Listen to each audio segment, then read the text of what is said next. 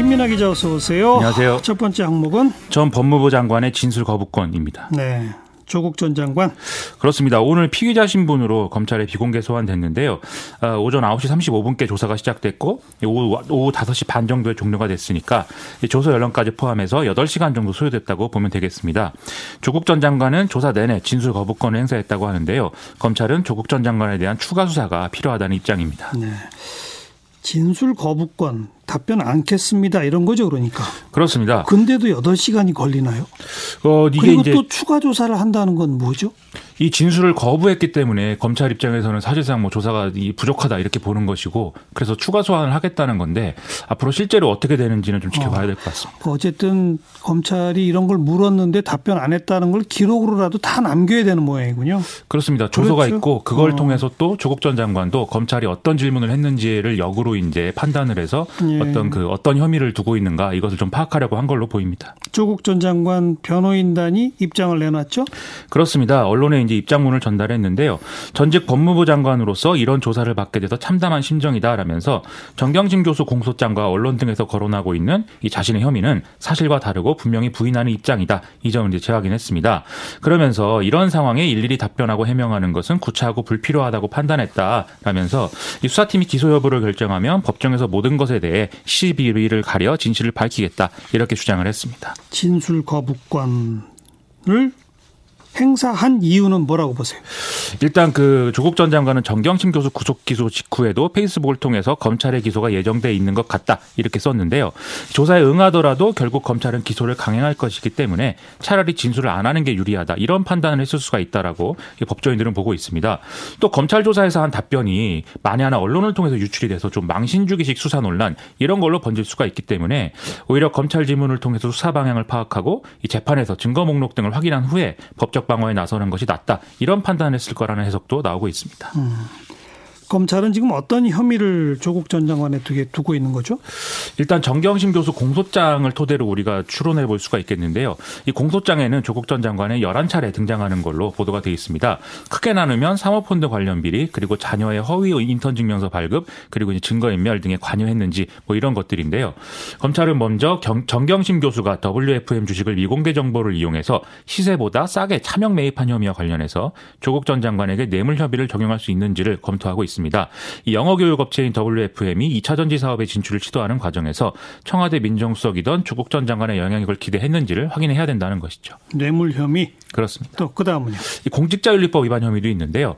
정경심 교수가 차명으로 거래한 주식 등에 대해서 어, 이 지난해 1월 말에 이 정경심 교수가 장외에서 WFM 주식 12만 주를 매입한 당일에 조국 전 장관 계좌에서 돈이 빠져나갔다. 이 사실이 이제 보도가 되지 않았습니까? 그래서 이 돈이 주식 투자에 쓰인다는 사실을 미리 이제 조국 전 장관이 알고 있었다면 공직자윤리법상의 직접 투자 금지 규정에 저촉되는 것이고 나아가서는 이 공직자 재산을 허위 신고한 것으로도 볼 수가 있다. 이런 이 혐의입니다. 공직자윤리법 위반 혐의 그렇습니다. 또 그다음 이 그다음에 자녀 인턴서 증명 발급 관련 혐의인데요. 2009년 5월달에 조국 전 장관의 딸이 인턴 활동을 한 사실이 없는데 서울대 공익인권법센터에서 허위 인턴 증명서를 이제 발급을 받았고 그때 이제 서울대 법학전문대학원에 근무하고 있던 조국 전 장관이 역할을 한 게 아니냐라는 게 검찰의 의심입니다. 아울러서 조국 전 장관의 아들도 2013년과 2017년 각각 같은 방식으로 인턴 예정 증명서와 인턴 증명서를 발급받았기 때문에 이건 역시 검찰의 어떤 조사 대상이 될 수가 있다 이런 얘기 나 오고 있습니다. 뭐 이거는 뭐 적용될 게 뭐 허위 공문서, 허위 사문서, 뭐 작성죄, 뭐 활용죄, 업무방해죄 뭐 여러 가지가 나오네요 여기는 그렇습니다. 그렇죠? 네. 증거 인멸 관련 또 혐의도 있어요?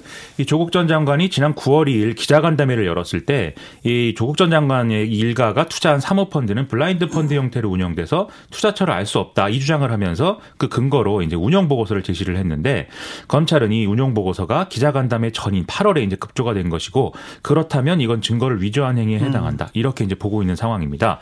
또 정경심 교수가 컴퓨터와 하드디스크 등을 은닉하는 등의 행위에 조국 전 장관이 관여하거나 그리고 이걸 방조했느냐 예. 이 여부도 이제 쟁점이 될 것으로 보입니다. 뭐 거의 정경심 교수에게 적용한 뭐 열 몇 가지 혐의가 거의 대부분 중복되는 것 같은데 그렇습니다. 결국 계속 진술 거부권을 행사하면 검찰이 몇 가지를 적용해 기소하느냐 아니면 기소를 포기하느냐 이게 관건이군요. 그렇게 될 것 같습니다. 두 번째 항목은요. 외교가 우선이다입니다. 왜요? 내일 한미 안보 협의회 참석을 위해서 오늘 이제 마크 에스퍼 미국 국방장관이 방한을 했는데요. 여기서 이제 한미 연합 훈련 내용 조정 가능성을 언급하면서 이 외교 얘기를 했습니다. 북핵 협상에 있어서 외교가 기능할 수 있도록 하는 모든 것에 열려 있다 이런 얘기도 했는데요. 이렇게 좀 한미 연합 훈련 축소가 북미 대화의 계기로 다시 이어지는 그런 상황이 되는 거냐 좀 주목이 되고 있습니다. 그동안 북한은 한미 연합 훈련을 강하게 비판해 왔잖아요. 그렇습니다. 북한 국무위원회가 대변인 명의 담화를 발표한 게 어제 조선중앙통신을 통해서 공개가 됐는데요. 12월 한미 연합 공중훈련 이것을 비판을 하면서 지금과 같은 정세 흐름을 바꾸지 않는다면 미국은 더 큰 위협에 직면하게 돼서 실책을 자행하게 될 것이다. 이런 내용이었습니다. 그러면서 미국은 얼마 남지 않은 시간 동안 무엇을 할 수 있을지에 대해 심사숙고해야 할 것이다라고 했는데 이 마크 에스퍼 미국 국방장관의 발언도 이에 대한 반응일 수 있다. 이런 해석입니다. 음. 이게 북한 국무위원회 대변인 명의 담화라고요? 그렇습니다. 상당히 이거는 그 급이 높은 거 아니에요? 그렇죠. 이 국무위원회는 김정은 위원장이 직접 장을 맡고 있는 것에서 보듯 북한 정부의 최고 정책 지도 기관인데요. 따라서 이 국무위원회 대변인 명의 담화는 북한의 각종 기구가 내는 입장 중에서도 가장 강한 권위를 가질 수밖에 없습니다. 실제 2016년 만들어진 이후에 대변인 명의 담화가 이 국무위원회에서 나온 건 처음인데요. 미국의 바로 미국의 바로 대응이 이어진 것도 이 담화에 사실상 김정은 국무위원장의 의지가 담겼기 감겼다고 봤기 때문인 거 아니냐 이런 해석이 또 제기가 되는 상황입니다. 네.